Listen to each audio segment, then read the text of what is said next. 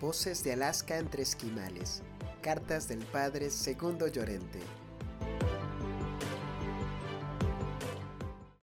Seattle, UAS, agosto 1937. Primero en Seattle, llegado de Alaska. Segundo, documentación necesaria para estar en los EU. Tercer, camino de Spokane, una clase de antropología en el colegio. Cuarto, dos conferencias sobre Alaska a 70 religiosas. Quinto, de nuevo en Seattle para entrevistarse con el preprovincial. Sexto, añorando a Kulurak. Séptimo, hablando con un periodista. Octavo, San Pablo y Santa Teresa. Noveno, probable viaje a Europa. Décimo, una visita al hospital y nuevas añoranzas de Alaska. 11. Grados, comuniones a los enfermos el primer viernes. Mi caro Amando, te hubiera querido escribir mucho antes, pero el estado de incertidumbre en lo relativo a mis pasaportes ha sido la causa de tanta tardanza. Para que veas la vida que he llevado desde que llegué de Alaska, te voy a poner a manera de diario los principales acontecimientos. 1 julio 20. El barco ancla en Seattle, puerto americano de 400.000 habitantes.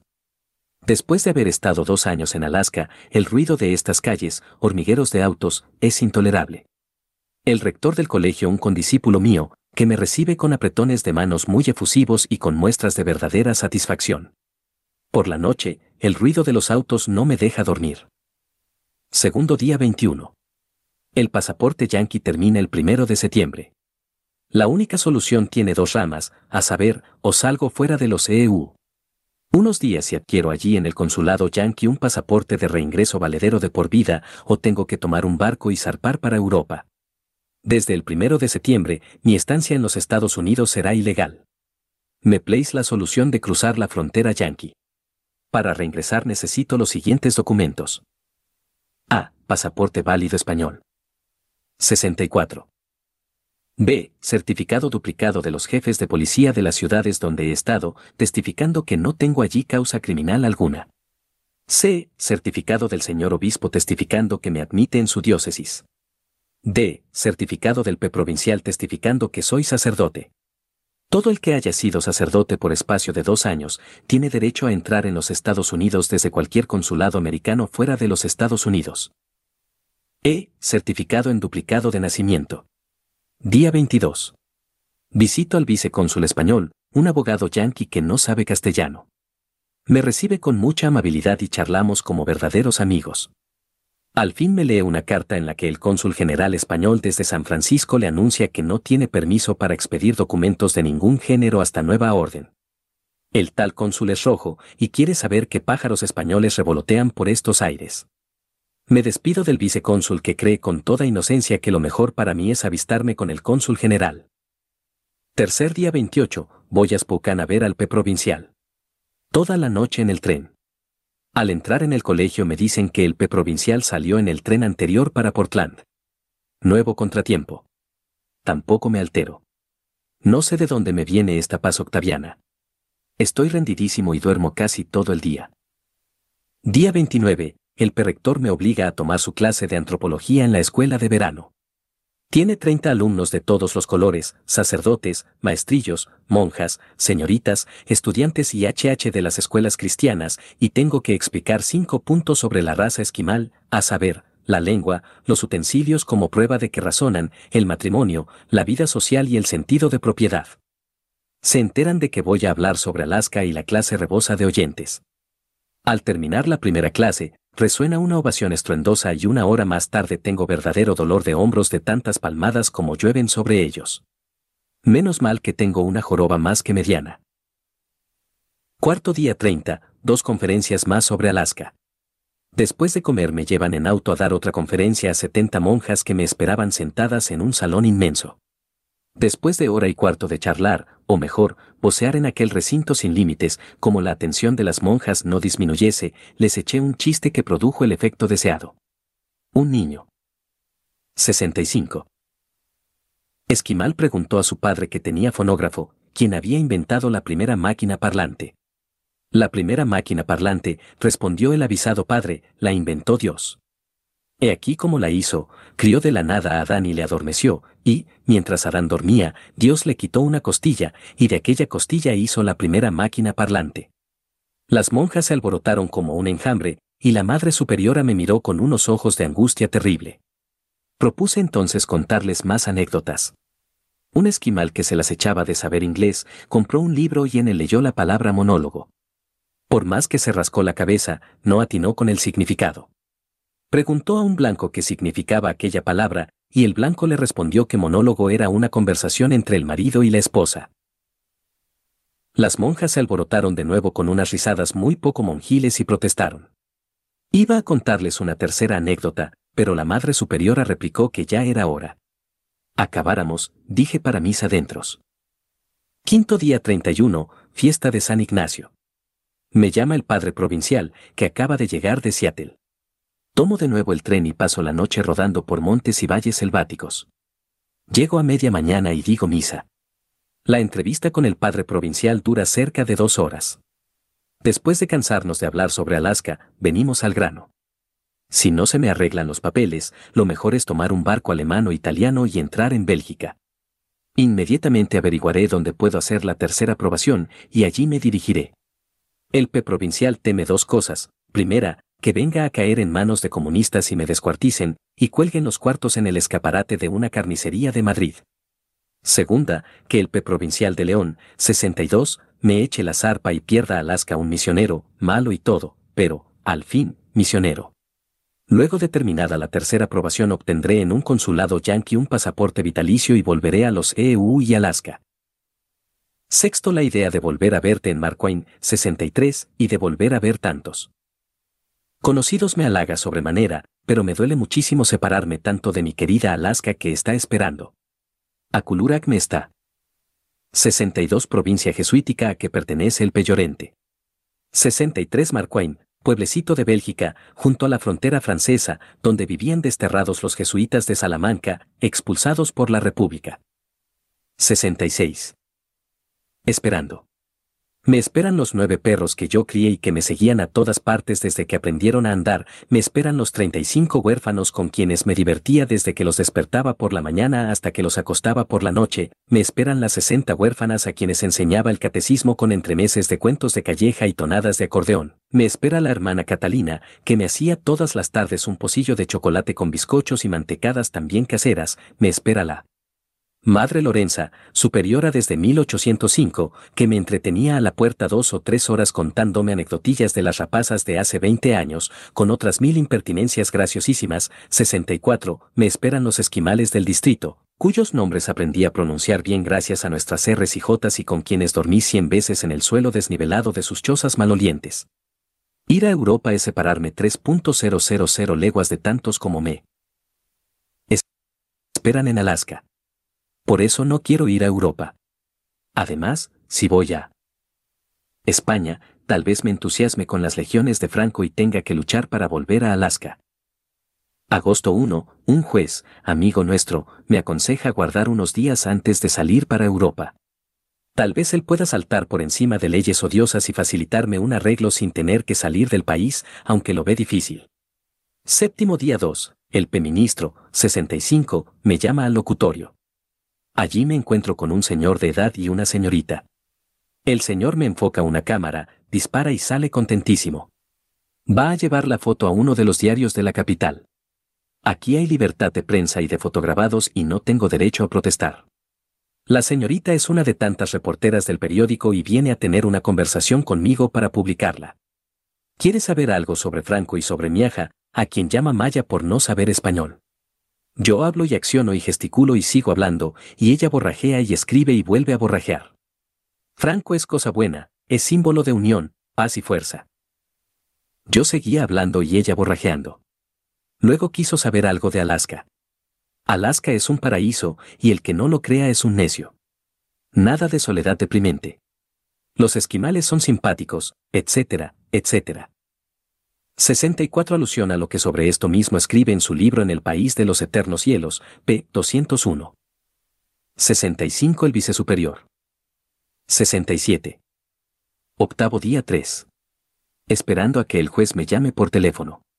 No llama y yo empleo las horas en mi cuarto leyendo a Santa Teresa y visitando al Señor para decirle que es muy bueno y que merece ser amado sobre todo y que yo quiero amarle, o mejor, quisiera amarle como le ama el Padre y el Espíritu Santo. Cuando me canso de decir estas cosas al Señor, vuelvo al cuarto a leer a Santa Teresa en español, por supuesto. No sé qué tiene esta santa que me llena y satisface como ningún otro santo, si se exceptúa San Pablo. Diríase que la santa castellana comenta a San Pablo y le explana y le hace más inteligible. Desde que estudié teología adquirí una estima de San Pablo tal, que no lo sé explicar. Después de leer a estos dos santos, toda otra lectura me parece barata y de poca monta. Por la tarde, me llevaron a dar una conferencia a las damas del Sagrado Corazón. Al volver, encontré sobre la mesa la carta que me escribiste poco antes de los exámenes y a raíz de la toma de Bilbao. Noveno día 4. Me llama por teléfono el juez. En el despacho me anuncia que lo mejor es prorrogar el pasaporte un año y hacer en el ínterin la tercera aprobación, durante la cual no es difícil que Franco barra el comunismo de España y cesen los celos ingleses y se me permita sacar el nuevo y definitivo pasaporte yanqui. La prórroga me la obtendrá un senador de los Estados Unidos, íntimo amigo suyo. Este plan parece factible y hasta razonable, pero me deja de nuevo en los cuernos del toro. Si no resultase, entonces, cuando en la Cuaresma vaya a California a dar los ejercicios a diversas comunidades mexicanas, seguiré en el tren hasta El Paso, donde me vestiré de paisano, y, mordiendo un puro y escupiendo por el colmillo como los chulos mexicanos, atravesaré el puente internacional. Visitaré al cónsul yanqui en la ciudad de Juárez y allí daré jaque mate a esta madeja que no me ha vuelto loco por pura misericordia de Dios. Quiero decir que no veo probable mi ida a Marquain.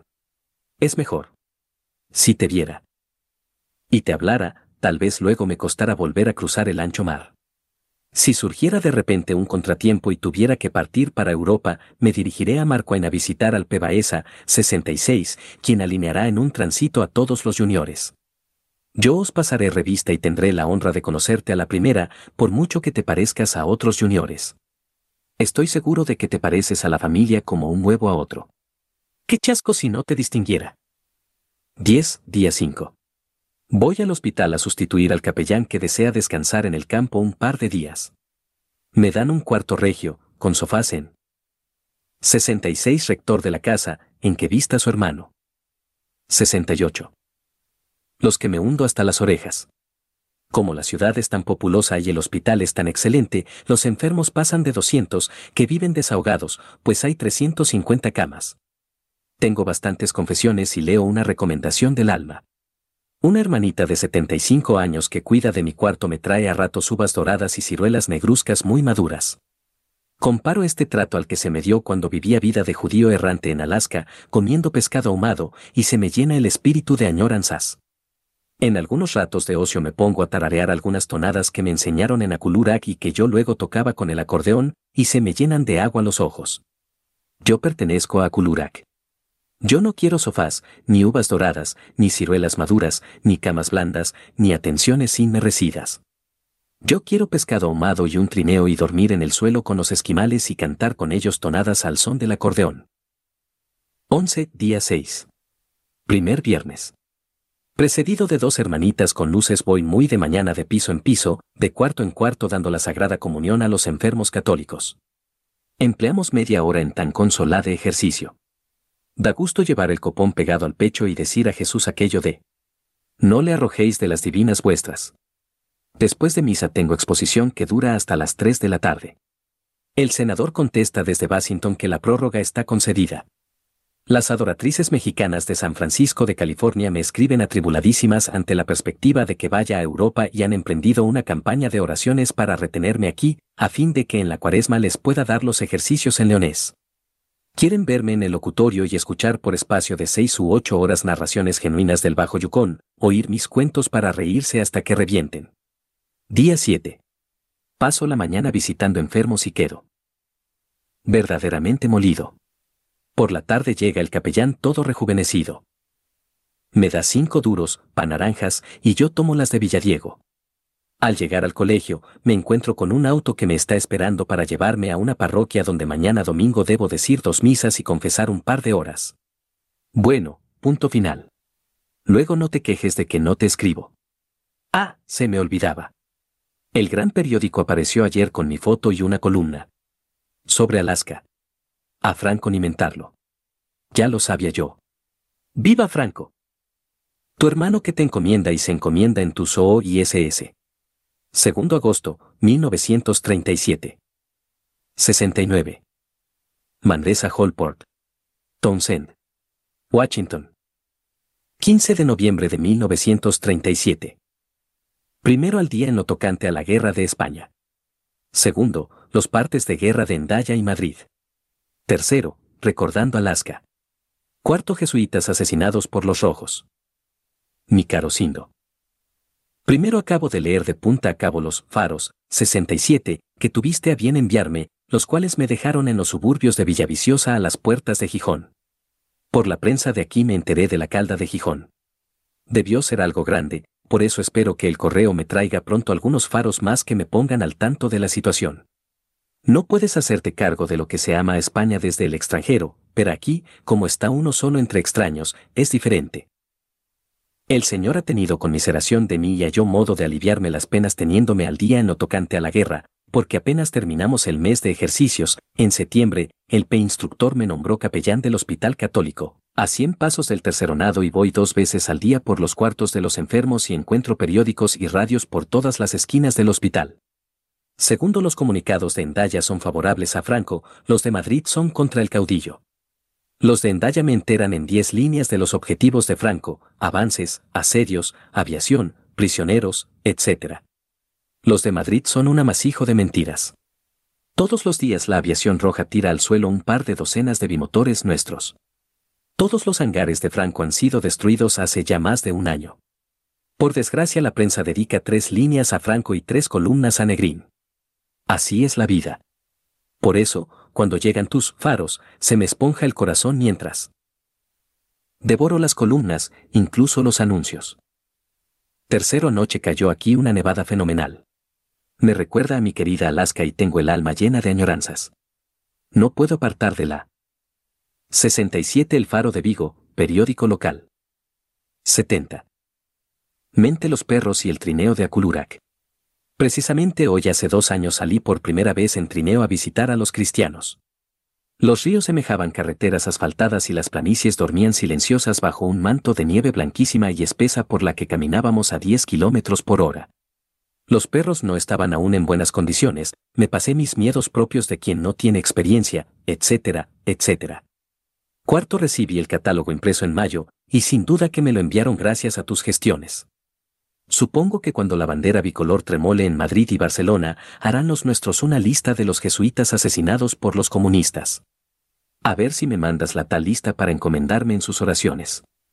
El P. Mayorga fue con novicio mío, 68, al P. Agustín Fernández, 69, le conocí en el Juniorado. En el sur conocí mucho a los P. P. Payán y R. Pimentel, 70. Matar al P. Villada es un crimen que clama al cielo. En fin, si me persecutis ante vos persequentur, 71. Todo tuyo. Segundo, yo ente, SJ. 7 de noviembre, 1937. 68 asesinado en Santander. 69 asesinado en Gijón. 70 asesinados en el sur. 71 ya en, 15. 20 si a mí me persiguieron, también os perseguirán a vosotros. 71. Manresa Holport Townsend, Washington, 18 de noviembre de 1937. Primero al cumplir 31 años. 2. Grados hay calvas venerables. 3. Grados noticias de la guerra española. 4. Capellán del hospital de Townsend. 5. Las falsedades rojas de nuestra guerra de liberación. 6. Una plática discutida. 7. Grados noticias breves. Mi caro Amando. Primero, hoy cumplo 31 años, y he decidido celebrarlo poniéndote 2 líneas que sirvan de contestación a la tuya de hace un mes. 30 años, ¿quién me diría que tuviera al cabo de ellos, si no blancos los cabellos, el alma apagada y fría? Un día tras otro día mi existencia han consumido y hoy, al helado, aturdido mi existencia se derrama por el ancho panorama de los años que he vivido. Así empezó Núñez de Arce su poema al cumplimiento de sus 30 años. Afortunadamente, si yo tuviera vena, humor y tiempo para un poema en semejantes circunstancias, tendría que valerme de una idea diametralmente opuesta. Mi alma, a pesar de sus miseriucas sin número, no está ni apagada ni fría, al contrario, muy viva y despidiendo llamaradas de deseos de un amor a Dios intensísimo. Segundo, como ves, ya voy para viejo. Cada vez que me peino, que es todos los días, el peine me roba 100 cabellos que no vuelven a su procedencia. Y ya sabes que, donde se quita y no se pone, luego se llega al hondón. Por eso yo al ver ir tantos cabellos, les digo, adiós, que ya no os vuelvo a ver el pelo. ¿Pero qué? ¿Acaso San Pedro y San Pablo lucieron? 72. Una cabellera ondulosa hasta el fin de sus días. ¿Y qué decir de nuestro padre San Ignacio? Síguese, pues, que una calva venerable es el mejor ornamento del varón sesudo y consciente, del santo celoso y penitente. No quiero decir que yo ya esté calvo, sino que a este paso lo estaré por lo menos antes que tú. Tercer Sindo, 72, me envió un fajo de faros de Vigo, que me dejaron con las columnas de Franco a las puertas de Villaviciosa. El próximo fajo me pondrá al tanto de la caída de Gijón, hay caídas gloriosas, y de los planes de conquista del generalísimo. Yo con frecuencia, en vez de meditar en los novísimos como sería razón, empleo cuartos de hora redondos invadiendo los Pirineos por Barbastro y Lérida hasta Gerona. Luego corto en línea recta desde Teruel hasta Valencia. Luego tomo sucesivamente los puertos de Almería, Cartagena y Castellón y dejo a Barcelona, Valencia y Madrid en seco. Remedando al sandio de Nerón que se lamentaba al morir que el mundo perdía tan grande artista, me digo, que general perdió en mí la madre patria. Luego miro al fajín y espiritualizo lo de general y ejércitos y renuevo los deseos de ser militar en los ejércitos de confesores y mártires de Cristo Rey. ¿Verdad que no hay como ser optimistas? Bastantes amarguras tiene la vida de por sí, sin que vayamos nosotros a buscarles más. No te quepa duda. Cuarto, ayer me relevaron en la capellanía del hospital, donde estuve 54 días. Es un hospital católico, propiedad de las hermanas de los pobres, situado aquí a 100 pasos del terceronado, lo que nos permite ser a la vez capellanes y tercerones, pues se sigue casi en toda su totalidad la distribución ordinaria del terceronado. La capellanía me servía para leer uno de los muchos periódicos que abundan entre los enfermos y seguir así la marcha de los acontecimientos españoles. La experiencia me enseñó a leer entre líneas. La prensa de por aquí está destornillada y favorece la causa de los rojos. Los despachos de Madrid se imprimen como dogmas de fe. Según esos despachos, Huesca ha sido tomada creo que 37 veces, Jaca 17, y Zaragoza ha estado a punto de ser asaltada y tomada cerca de 90 veces. Contando las cifras dadas por Madrid, resulta que Franco ha perdido 35.000 aeroplanos, 125.000 cañones pesados, 8.000 tanques, 300.000 kilómetros cuadrados y cerca de 3.000.000 de hombres. No hay día en que el gobierno de Madrid no anuncie el aplastamiento de compañías enteras y el rendimiento de ejércitos fascistas con todo el equipo. Los trímetes de 72 su primo, el Pegumercindo Treseño, S.J. 73. Franco destruyen iglesias, hospitales, escuelas y casas de obreros y matan millares de niños inocentes y mujeres indefensas. En cambio, los aviones del gobierno republicano destruyen hangares, cuarteles, depósitos de pólvora, nidos de ametralladoras, matan soldados y desmoralizan a la población civil. Y este público y estos lectores son tan benditos que lo creen todo a carga cerrada. Yo he aprendido a interpretar estos despachos entendiéndolo todo al revés. Ahora que he terminado en el hospital, como en el terceronado no entran noticias mundanas, estaré tan cuan tabula rasa hasta que al cabo de eternidad me lleguen las noticias de Sindo que el P-instructor me permite saborear libendicime dadas las circunstancias de ser guerra santa, etc. Sucede que, mientras por un lado no sé nada de las actividades literarias de las derechas, por otro he recibido 4 ejemplares del libro del Pegaliño, 73. Me he quedado con uno y he enviado los 3 restantes a diferentes amigos de Franco en estas latitudes. Las noticias mensuales que sacáis ahí para los misioneros me vienen como agua de mayo. Las cartas del Peotaño sobre los triunfos venideros de Franco me infundieron un aliento inmenso. Sexto, por lo demás, aquí en el terceronado la vida se desliza suave y placentera, en un ambiente de paz beatífica, con mucho silencio y recogimiento. Todas las semanas tenemos caso de conciencia y de instituto, alternando. Además tenemos una plática a los tercerones presididos por el P-instructor. Yo la tuve anteayer sobre el tema H4 y IS 74, o el buen uso del tiempo. como estos yanquis son secotes, y como los conozco hasta sabérmelos casi de memoria, y como de un español esperan piedad y misticismo a toneladas, en la plática destapé la válvula y dejé que saliesen sin medida conceptos místicos y expansiones ultrapiadosas que chorreaban devoción por todos los poros. Además, hablé sin mirar a papel ninguno. Es de saber que en esta nación todas las pláticas son leídas. Los ejercicios también se dan leídos, cosa que a mí se me atraviesa como una viga en el ojo. Pues bien, como yo vine con estas novedades de expansiones místicas habladas y no leídas, esta es la hora en que todavía se está discutiendo el mérito y demérito de la dichosa plática. 7. Noticias breves. A fines de mes iré a Spokane a dar los ejercicios a los HHCC, unos 20 que se reúnen allí con ese objeto.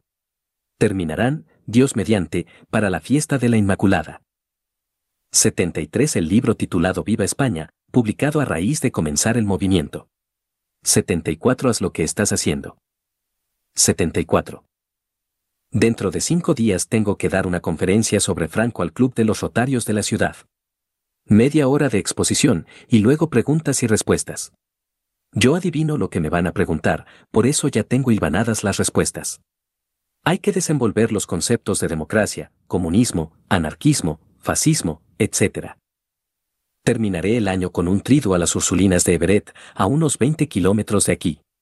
Es la casa madre donde vive la madre provincial.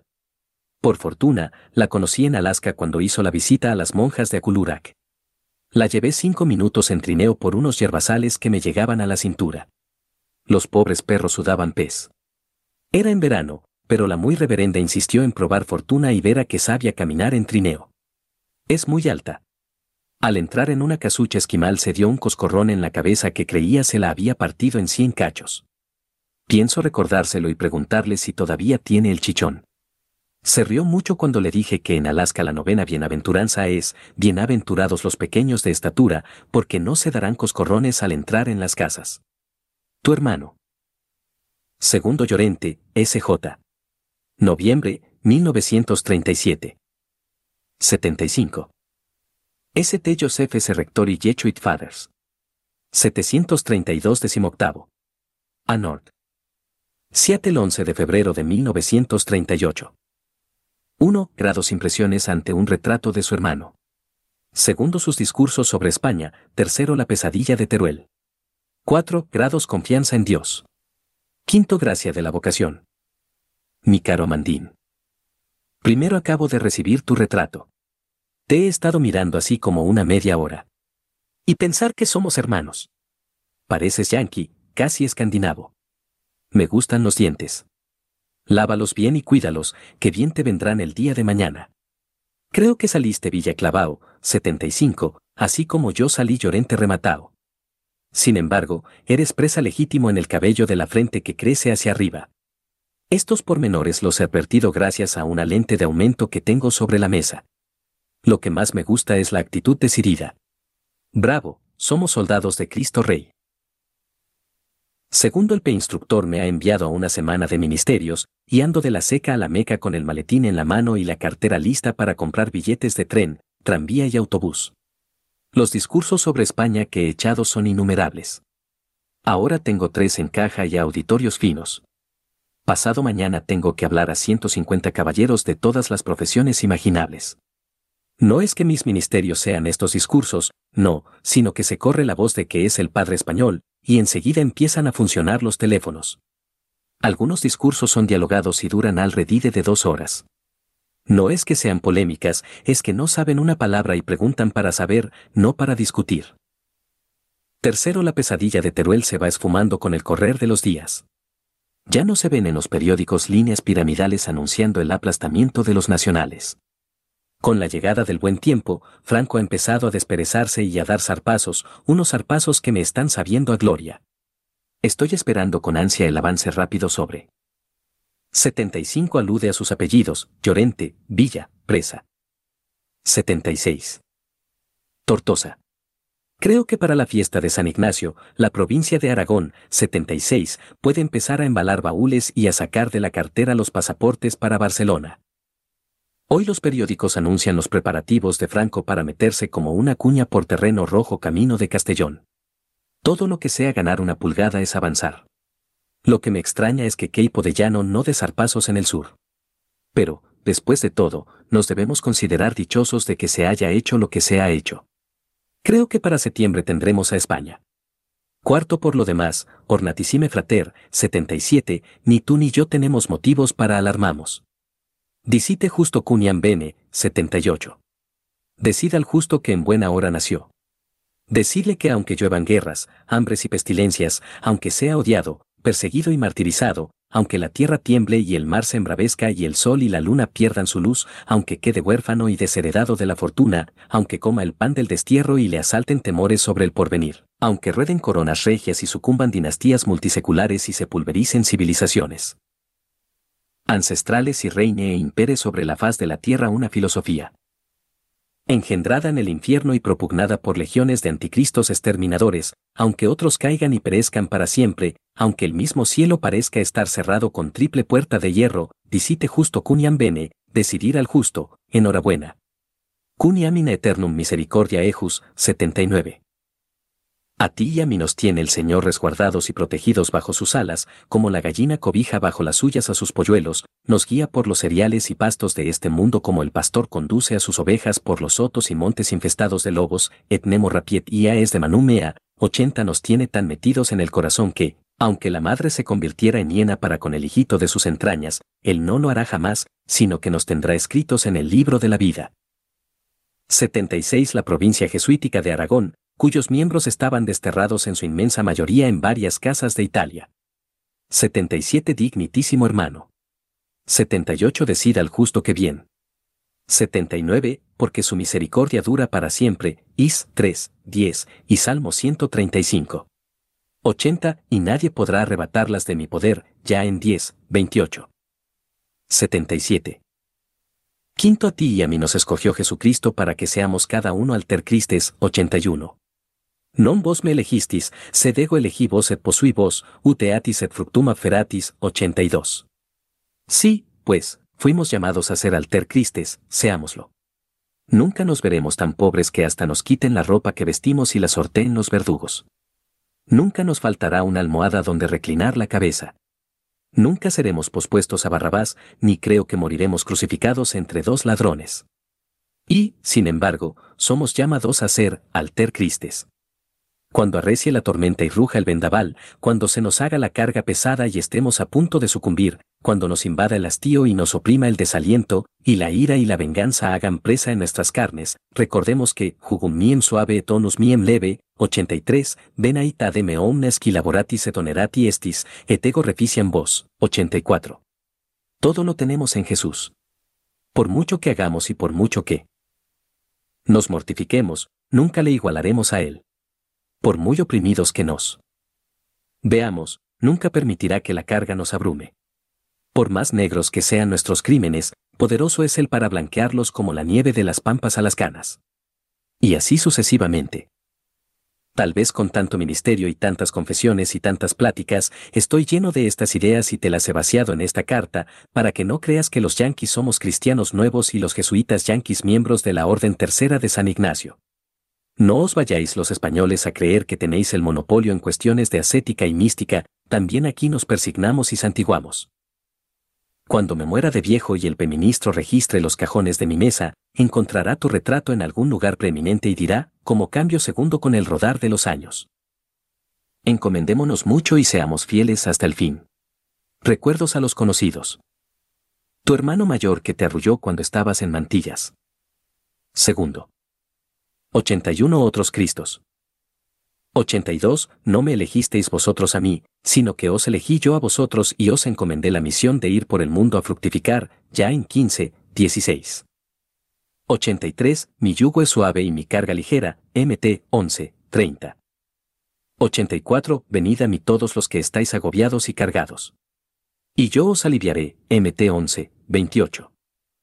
78. Febrero. 1039. Eugene, Oregon, EU. 1062 Charnelton St. 9 de marzo de 1938. Primero, Ministerios en Eugene. Segundo, Discursos patrióticos. 3 grados alusión a la liberación de Teruel y a la pérdida del Baleares. Mi caro Amando. Primero estoy viviendo con un señor párroco, cuya parroquia abarca todas las aldeas dentro de un radio de 95 kilómetros al sur, 45 al norte, 50 al este y el Océano Pacífico al oeste.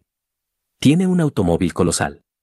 Los dos recién ordenados sacerdotes que le ayudan en calidad de coadjutores también tienen sendos autos.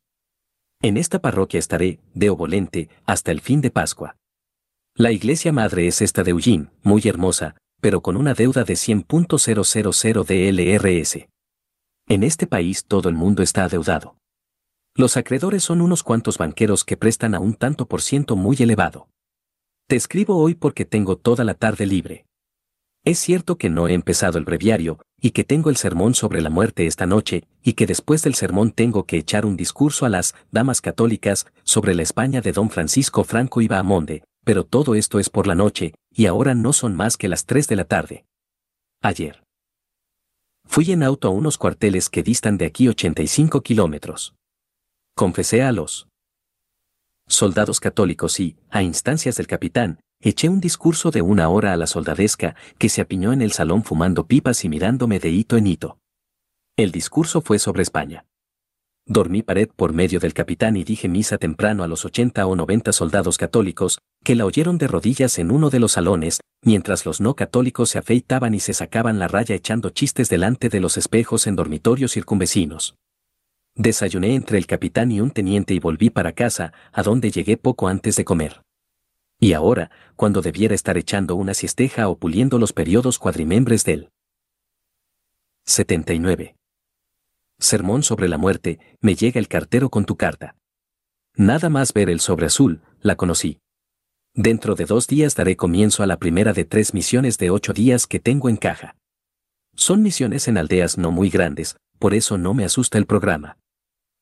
Aunque no los he contado, creo que pasan de 25 los discursos que he echado a otros tantos auditorios de la más abigarrada composición, desde monjas escrupulosas hasta rotarios adversos a nuestra Santa Madre Iglesia, y, por supuesto, en una docena de sitios y ciudades diferentes.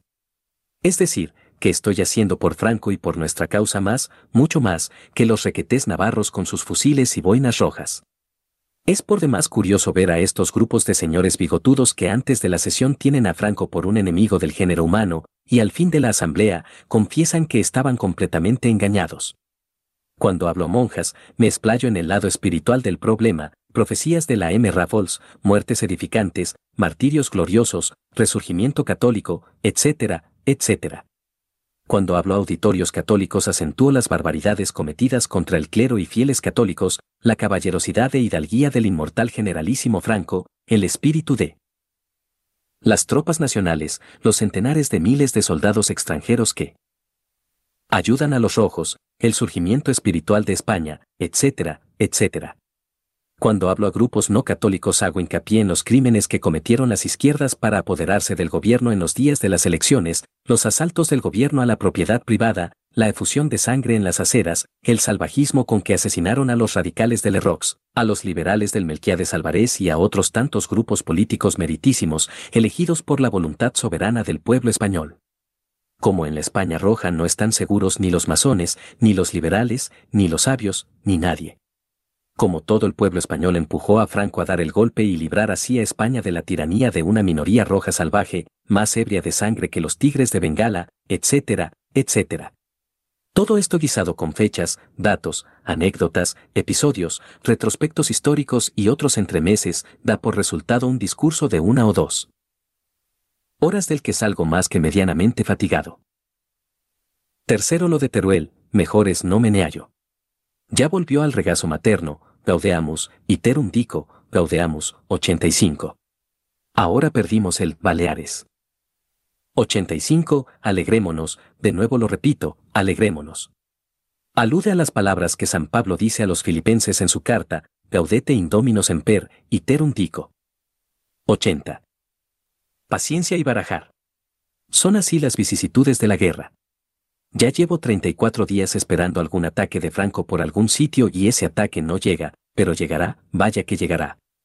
Ahora, con la primavera encima y el verano en lontananza se nos acerca a pasos, de tortuga o agigantados, el triunfo definitivo que acabe con esta guerra nefasta. Cada vez que leo que los aeroplanos de Franco bombardean a Barcelona y matan 372 niños y a 294 mujeres, y destruyen escuelas e iglesias, no puedo menos de exclamar, pero, ¿cómo es posible que queden aún mujeres y niños en la zona roja? Es providencial que yo haya estado al otro lado de los mares durante la guerra. En España, yo a estas fechas, estaba debajo de una baldosa. Todo tuyo Indómino, segundo. Marzo, 1938. Gaudete, alegraos siempre en el Señor, os lo repito de nuevo, alegraos. F.L.P. 4, 4. 81. Monroe Castle, Chucho, Oregón. 28 de marzo de 1938. 1 grados expansiones bélicas. Segundo ministerios cuaresmales en la parroquia de Ullín. Tercero en la villa de Monroe. Mi caro Amando. Primer vaya, vaya, Franco lo va llevando de calle. Ahora sí vamos al triunfo. Esta prensa destornillada no sabe cómo explicarse el fenómeno. Se habían creído que Franco iba a perder andando el tiempo. Ahora se llevan las manos a la cabeza y tergiversan los hechos de una manera atroz. Según ellos, Franco va a la cabeza de 90.000 italianos, 60.000 moros, 10.000 alemanes y diversas mesnadas de portugueses, húngaros, rumanos y navarros. Al mismo tiempo imprimen mapas anunciando los avances de Franco. Segundo, de mí no sé qué decirte, aunque tengo muchas cosas que contarte. Llevo una vida de judío errante, que ni en Alaska. El párroco de Ullín me tiene siempre ocupado en aldeas a 50 kilómetros de la casa parroquial. Vivo de la maleta que no hago más que ordenar y desordenar. Tengo una máquina portátil de escribir y con ella mato los ratos libres que nunca faltan. Por la mañana me dan un periódico y leo y releo los despachos de Endaya. Por la noche escucho las noticias que radian desde Washington y luego me acuesto satisfecho de que Franco siga adelante a paso de galgo. Anoche le dejamos camino de Fraga y a 4 leguas de Lérida. Cuando recibas esta las cosas habrán cambiado notablemente.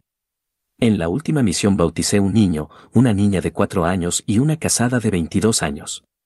Arreglé 3 matrimonios que no vivían como Dios manda y cumplieron con Pascua todos los católicos de aquellas cercanías.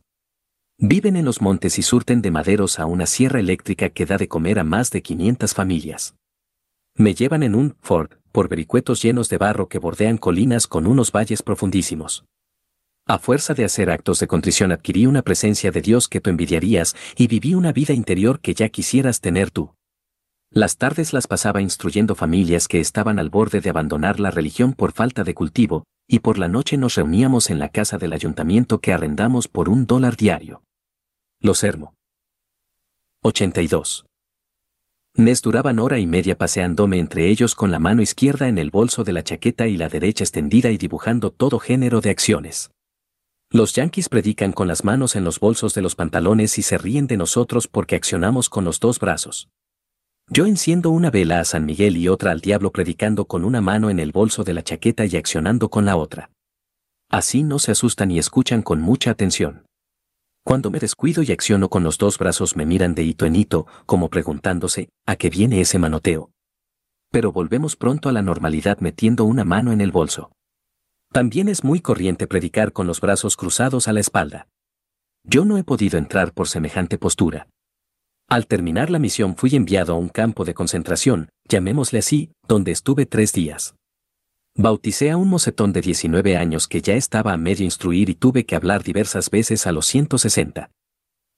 Muchachos que trabajan allí bajo la férula de un capitán de caballería. Luego tuve que ir a una ciudad a hacer el censo católico de la población. Es un trabajo muy enojoso. En primer lugar, todo es ver caras nuevas, y la mitad del tiempo se pasa en saludos y etiquetas. Luego resulta que algunas familias no cumplen con Pascua.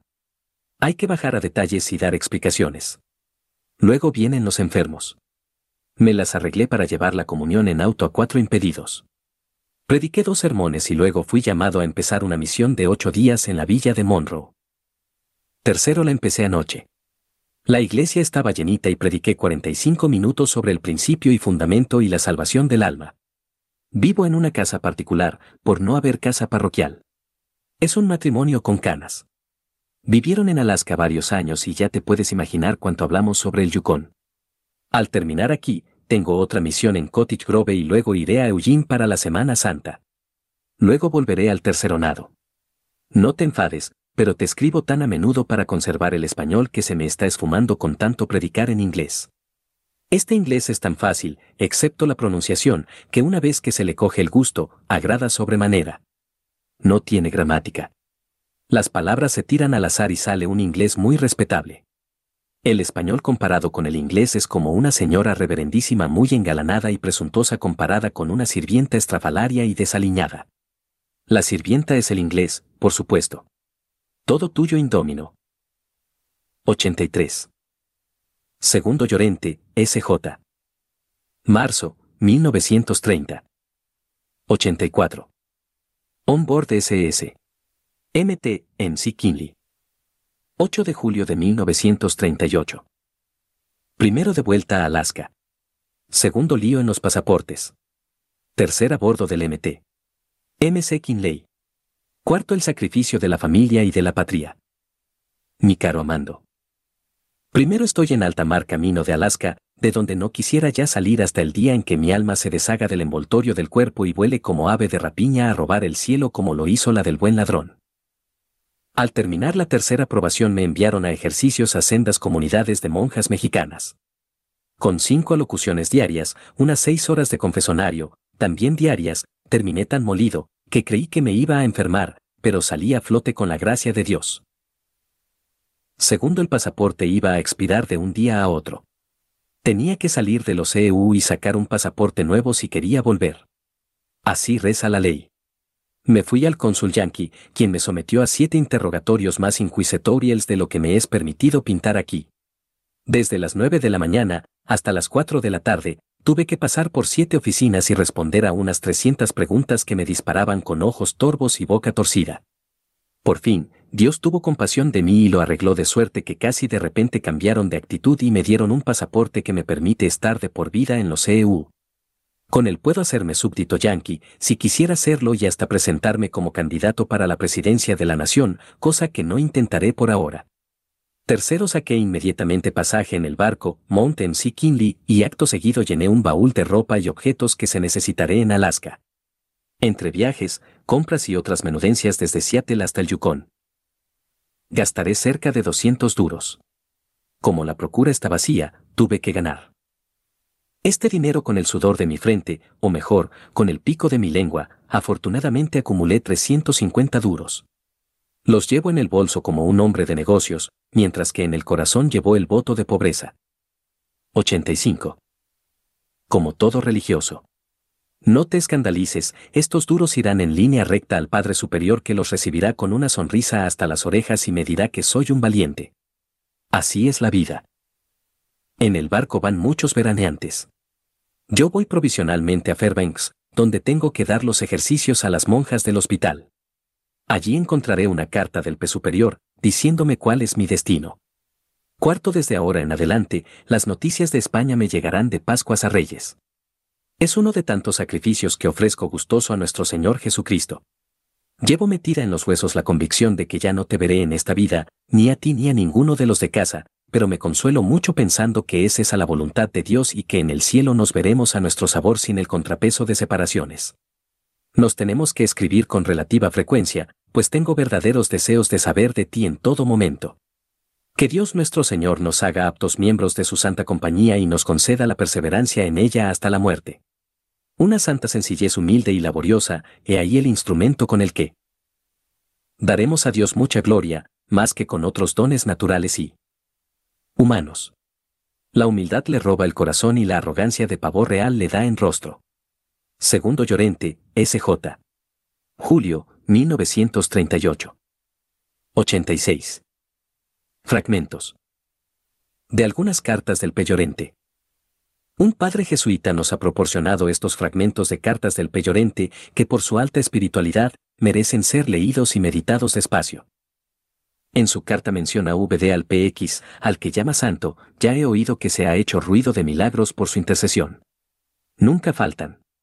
Los simples burros de carga por amor a Jesucristo son los que forman en el cielo la aristocracia y se sientan con el rey. mientras que los sabios y distinguidos por Amora sí formarán allí el proletariado morfo y ramplón que se salvó dejando pelos en la gatera. ***. Yo ya llevo 19 años de sacerdote. A veces en ratos de meditación reposada me entra un miedo tremendo al pensar lo que espera de nosotros el Señor y lo que le damos. Bien debiéramos vivir ardiendo en amor de Dios, sin que por pensamiento se nos pasara el apegamos a nada del mundo. Anoche en el Vía Crucis, al llegar a la 10ª estación, me afecté mucho ante el pensamiento de que lo único que tenía el Señor al morir era lo opuesto y que aún esto se lo quitaron. Yo no sé. Pero el Evangelio es aún el libro cerrado con 7 sellos. Si uno de nosotros se propusiera ser de veras otro Cristo, le tendrían por loco. El santo tiene que ser por fuerza un chirlado. Todos vamos muriendo muy prudentes, muy graves, muy atendidos y muy adocenados. En la práctica el Evangelio no está en vigor. ¿Qué sacerdote no quiere ser obispo, y qué obispo no quiere ser cardenal? ¿Por qué se da la enhorabuena al recién nombrado provincial? Me escribieron que cierto P. provincial había sido muy bien recibido por su reconocida amabilidad. Si hubiera sido tenido por un ogro, ¿le hubieran recibido del mismo modo? La obediencia así pasa a ser cosa muerta. El ejemplo y la doctrina. 87. De Cristo también cosa muerta para la santidad que él espera del sacerdote. Los jóvenes lo aprenden de los viejos y así sucesivamente al infinito. Ya tenemos la prudencia del mundo heredada, asimilada y aceptada. Por fortuna habrá siempre algún rebelde que se aferre a la doctrina de Jesucristo y escoja ser el último en el peor rincón de la casa. Vivimos de lo que nos ganaron y ganan esos rebeldes, que luego son venerables, beatos y santos. ***. Vivo pared por medio del sagrario. Él y mi lecho están separados por un tabique delgadísimo. Yo no sé lo que pudo mover al Señor a concederme privilegio tan extraordinario. A mayor debilidad, alimentos más exquisitos. Es el amor de los padres al hijo enfermizo. Tendré que dar una cuenta estrechísima y eso me hace temblar naturalmente. Con todo entre Jesucristo y yo ya se ha establecido un vínculo que hace que mire a la muerte como la gran liberación. Nos queremos demasiado para que se meta de por medio un temor servil. ***. Creo sinceramente que me han dañado muchas alabanzas necias que yo en mi corazón sé reputar por verdaderas patrañas. Hay gente simplona que no vacila en tributar alabanzas sin ton ni son. Pudiera ocurrir que Dios las permita para alentarme. Pero a mí se me antojan patrocinadas por Satanás para arruinarme. Lo que me ha dado la vida en esto es mi vulgaridad. Adiós, P. Maestro, ojalá caigamos cerca en el cielo. Por lo menos habrá teléfono y telescopios, que aquí en Alacanuk ni eso siquiera tenemos. Si en el cielo hubiera separación de clases, pediremos fusión alguna vez para pasar el rato, allí donde ya no hay ratos, ni relojes, ni otra alguna distracción, sino entonar el Santo, Santo, Santo. AVR nunca le oí cantar. En el cielo le darán de balde una voz nueva. No se apure. Todo suyo en el altar. ***. Puedo decir con toda verdad que sigo el mismo de siempre. Con el mismo espíritu, porque en el espíritu no hay partes, ni extrapartes, ni células que se renueven ni envejezcan. Mi espíritu es el mismísimo de los 88. Días de Carrión, aunque enriquecido con más experiencias, estudios y reflexiones. ***. Estoy continuamente renovando la guardia con que me vigilo a mí mismo. Contra el lujo, pobreza, contra la independencia, obediencia ciega, contra la libertad mal entendida, sujeción al horario, contra las lecturas mundanas, lecturas espirituales, contra la comodidad perniciosa, la sencillez de la casa de Nazaret. No tengo radio y aquí la radio se considera como una necesidad y no hay esquimal que no la tenga. Jamás voy a un cine. Nunca leo una novela sino en casos rarísimos y singularísimos de estudio especial. No bebo vino ni menos tomo bebidas alcohólicas. Por supuesto no fumo ni sé a qué sabe el rapé. Al ver los estragos que causan en las almas tanto sacerdotales como laicas, estos vicios pequeños, que no son pequeños si se les deja crecer, yo me revelo asqueado y me parapeto detrás de una muralla de principios evangélicos que invoco en mi defensa. Cada día veo más claro que el Evangelio es un libro sellado para el cristiano. No en general y que son contados los que le han abierto y le han sabido descifrar. ***. Solo el tercer grado de humildad hace al alma libre de verdad. Toda libertad no es genuina y no nos librará de temores y preocupaciones interiores y otras pérdidas y pestes que crecen en los cereales del alma no regada por el Espíritu Divino. San Ignacio llegó al límite, pasar de ahí sería morir de amor y perderse en Dios para siempre. 89. Coplas humorísticas. Para las Carmelitas de Cristo Rey. En San Francisco de California. Aculurac, Yukon Delta, Alaska. Pascua de Resurrección. A todas las madrecitas que viven en Cristo Rey y a todas las hermanitas que guardan allí su ley. En este día glorioso, Pascua de Resurrección, un saludo cariñoso de todo mi corazón. Quisiera estar con ustedes este tan solemne día y disfrutar a porfía con sus ilustres mercedes. Con ustedes vivo unido, monjas mías del Carmelo, en ese caliente nido que es antesala del cielo. Tendrán caras macilentas de tantísimo ayunar, las almas muy opulentas de tanta gracia ganar. 90. Los ojos muy lacrimosos de la cuaresma pasada estarán hoy muy gozosos y riéndose de nada. Aquellos rostros tristones más serios que una pared hoy estarán juguetones que será cosa de ver. Pasáronse velozmente los ayunos cuaresmales, hoy nos suenan de repente mil músicas celestiales. En todo nos parecemos a nuestro hermano Jesús, sufrimos y padecemos en una penosa cruz. Este mundo tan bellaco está sembrado de cruces, tristes, enfermos y flacos, nunca nos es todo dulce. 33 años seguidos Jesús sufrió en esta vida, pobre, triste, perseguido hasta la cruz de Isida. Pero a tantos sufrimientos quiso ponerles hoy fin. 91. Resucitando radiante día 1 de abril. Se acabaron los dolores, las penas y sufrimientos, las cruces, los sinsabores y los pesares sin cuento. Se acabaron los aullidos de la caterva judía, cesaron ya los gemidos del corazón de María. Adiós, noche tenebrosa, del jardín de los olivos, muerte y pasión pavorosa de nuestro Dios uno y trino. Os venció a todos Jesús, de todos triunfó mi amante, al resucitar radiante hoy por su propia virtud. La resurrección de Cristo es un milagro tan fuerte, que con él mató a la muerte y venció a sus enemigos. Nuestros cuerpos delicados ya no mueren para siempre, de los sepulcros callados saldrán un día valientes. 92. En cuerpo y alma gloriosos, madres mías del Carmelo, volaremos hasta el cielo a ver de Jesús los ojos. Y extasiarnos ante Dios y sus ángeles y santos, libres de penas y llantos, seguros, muertos de amor. Pascuas floridas, eternas, que nos prepara Jesús, por haberle aquí seguido desde el pesebre a la cruz. Por eso cantamos hoy y reímos todo el día, por eso a todos les doy un mensaje de alegría. A reírnos, a cantar, a tocar las castañuelas, todo el día platicar y narrar la buena nueva. Hablen hoy todas a voces, regocíjense a sus anchas, que Jesús quiere que gocen y canten sus alabanzas. Que la hermana cocinera haga dulces cochifritos. 93. Que eche azúcar y canela en esos sabrosos guisos. Coman y beban alegres, Jesús ha resucitado, y con su querida madre muchos ratos ha pasado. Llenándola de alegría, colmándola de placer, diciéndola que algún día la subirá junto a él. Jesús y María gozan en esta Pascua florida, gocemos también nosotros que somos de su familia. A rezar Ave Marías, a reírnos, a cantar, a recitar poesías, los aires a alborotar. Triunfó Jesús de la muerte, triunfó también del pecado. Oh madre, ¡qué buena suerte! Hoy Jesús nos ha salvado. Segundo Llorente, jesuita esquimal. Voces de Alaska entre esquimales.